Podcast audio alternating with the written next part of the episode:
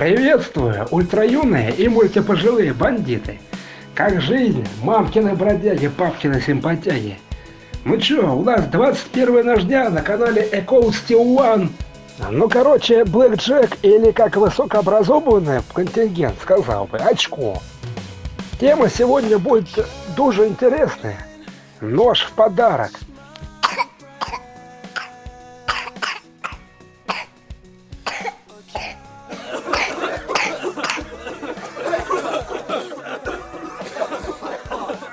Что-то с голосом, прошу прощения. Смотрите, вы хотите, чтобы у бездомных были дома? А вы готовы их строить?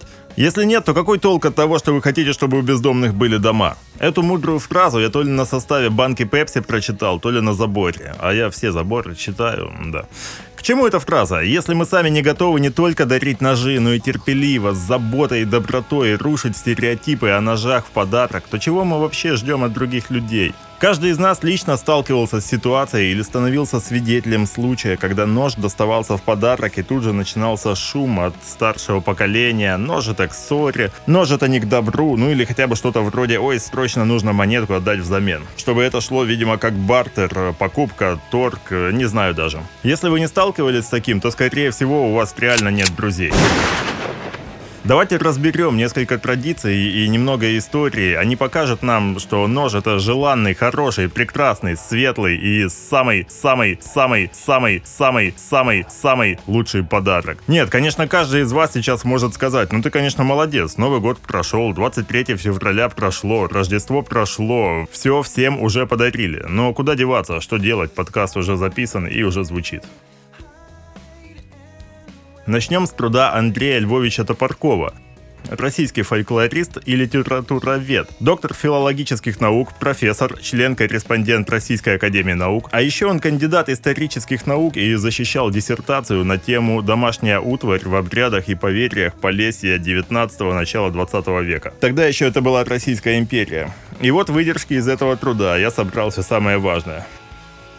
Использование металлических предметов в качестве оберега характерно и для Полесья. Они сопровождали человека в моменты, когда он считался наиболее уязвим для действия нечистой силы. В первую очередь их использовали для защиты некрещенного младенца, женщины в предродовой и послеродовой период, жениха и невесты во время свадебного обряда. Одно из наиболее ранних сообщений такого рода относится к селу Юрковщина Новоградско-Волынского уезда Волынской губернии. Для охраны новорожденного от конвульсий мать, ложась спать или выходя из дома перед выводом, выводом называли первое посещение церкви женщиной на сороковой день после родов. Перед выводом должна была вложить нож в колыбель или иметь его при себе. В той же Юрковщине, когда кума несла крестить ребенка, она брала с собой хлеб и соль, а баба-повитуха трижды обводила вокруг нее ножом, чтобы злой дух не мог приступить к некрещенному младенцу. В приведенных сообщениях отчетливо выступает функция железа как оберега от нечистой силы. Болезнь ребенка представляется результатом влияния влияния злого духа. Ребенок особенно подвержен этому воздействию, когда мать спит или выходит из дома. И ребенок, и женщина до вывода, когда они покидают дом, подвержены воздействию злого духа.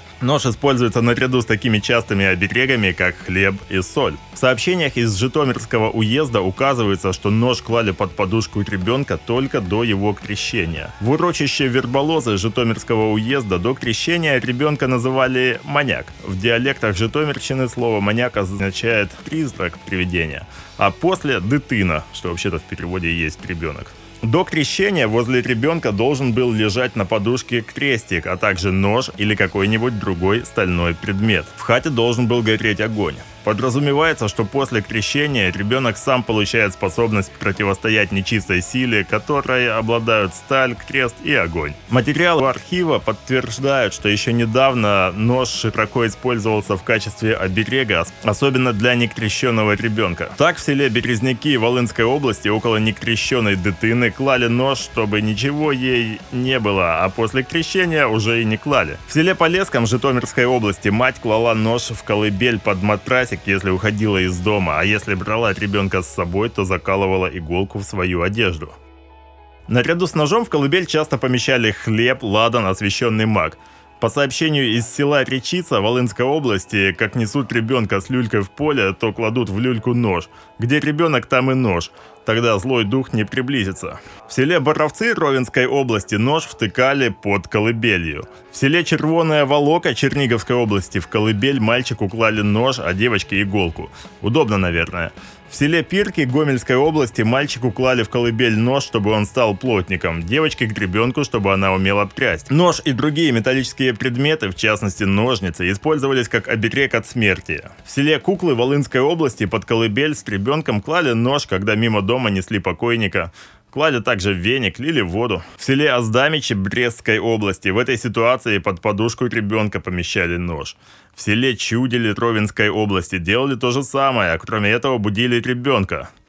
Мотивировку таких действий встречаем в записи начала 1920-х годов из села Лука Житомирского района. Когда хоронят мертвого, а ребенок в люльке спит, то в люльку кладут нож или ножницы, чтобы не подкралась смерть. Глубинная мотивация этих действий связана с представлением о том, что металл предохраняет от смерти как некой враждебной силы и от покойника как от вместилища этой силы. Такую интерпретацию подтверждают сообщения о тех мерах, которые делались, чтобы покойник не возвращался домой. В урочище Верболоза Житомирского уезда с этой целью в гроб клали священные травы и кусочек железа. Большое спасибо, Андрей Львович. Это было действительно познавательно, я думаю, будь у нас больше времени, вы бы еще много чего рассказали. Да не за что, как вас там, ползунок, погребок, похорок. Будет время, звоните. Итак, Андрей Львович обладает серьезными познаниями. У меня аж эхом застыла в черепной коробочке вот эта вот фраза. Глубинная мотивация этих действий связана с представлением о том, что металл предохраняет от смерти как некой враждебной человеку силы и от покойника как от вместилища этой силы. Вот, вот это вот оно, это то, что нужно. Все эти представления просто чудесно вписываются в систему «Все лучшее детям». Обозначение на соке, что этот сок можно пить детям старше трех месяцев, для многих выступает несомненно определенным стандартам качества. Да что там, если говорить конкретно обо мне, то я постоянно покупаю себе детский алкоголь или детский билет в кино. Фраза «рекомендовано для детей» говорит лучше сотен слов. Так обстоят дела сейчас, и так это было тогда, в 19 веке. Нож до крещения заменяет распятие. Лично я не вижу, как эти два оберега могут между собой конфликтовать. Если уж идти по краю нормального рассуждения, не перегибая палку, то Иисус вообще был плотником, и по логике вещей у него всегда с собой был нож. И три оберега – хлеб, соль, нож. Это тоже звучит сильно, как ни крутите. Но единственное, в чем я вас напал, это что Андрей Львович ни слова в своем труде не говорил о том, дарился в Полесье нож или нет. А в телефонной беседе он сказал, что у него вообще больше 300 работ, ему не до этого. Что касается Полесья 19 века, то все же сами ножи там мало дарились в широких массах, а прознать как класс мы сейчас не говорим. Это прежде всего был именно простой бытовой инструмент. К таким подаркам не было противопоказаний, но это не стало ни традицией, ни антитрадицией. Пойдем дальше. Широкое мнение гласит приблизительно вот что. У славян не принято дарить ножи, только мена или продажа.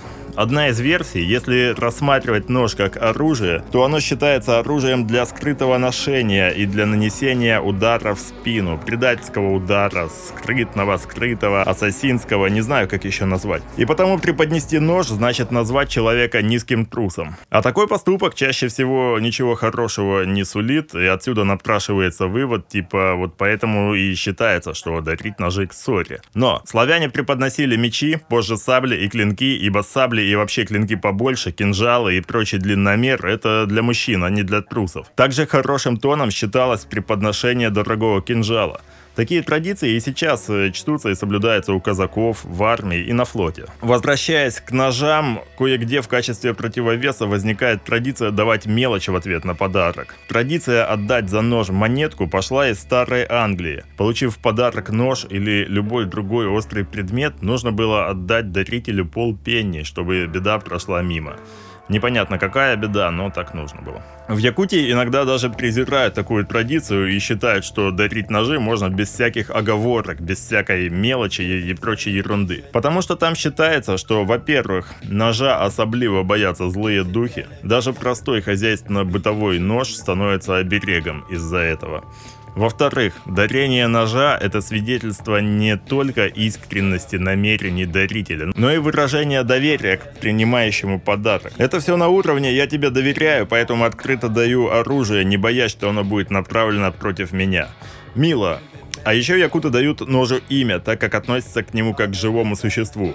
Аналогичный подход наблюдается у англосаксов и скандинавов. Вообще я какое-то время провел в нанопабликах э, Якутии ВКонтакте, и там замечал интересное радикальное мнение. Мол, русское суеверие пошло с моментов, когда русским запрещали держать дома оружие. Сперва монголы, потом сами бояре и дворяне, потому что зачем крепостному оружие? Чтобы помещиков в бок пырнуть. Но это мелкие радикальные мнения, как я и сказал. Напоследок немного про Италию. Колтельо де море. Любовный нож. Надеюсь, если итальянцы и слушают этот подкаст, то они пощадят меня за произношение. Это красиво украшенный нож, часто с глазами на лезвии и рукояти. В Италии в некоторых центральных и южных регионах дарили нож перед вступлением в брак, чтобы сделать отношения крепче. Между человеком и ножом была прочная связь. Человек, который дал такой нож как подарок своей женщине, символически отдался ей полностью. С другой стороны, такой подарок, данный человеку, будет в представлять его мужественность. Глаза на ножах любви будут служить защитой от сглаза. Удивительно. На этом, пожалуй, я остановлюсь. Осталось еще много чего за кадром. Викинги, Центральная Россия, Египет, Ирландия и мое любимое Япония. У этой темы 100% будет продолжение. Если у вас есть интересные случаи на памяти по части дарения ножей, то пишите в чат или в личку админу. Может в продолжение войдут такие истории. Ножня 21 закончилась. На этой неделе она дает плюс 21 к иммунитету.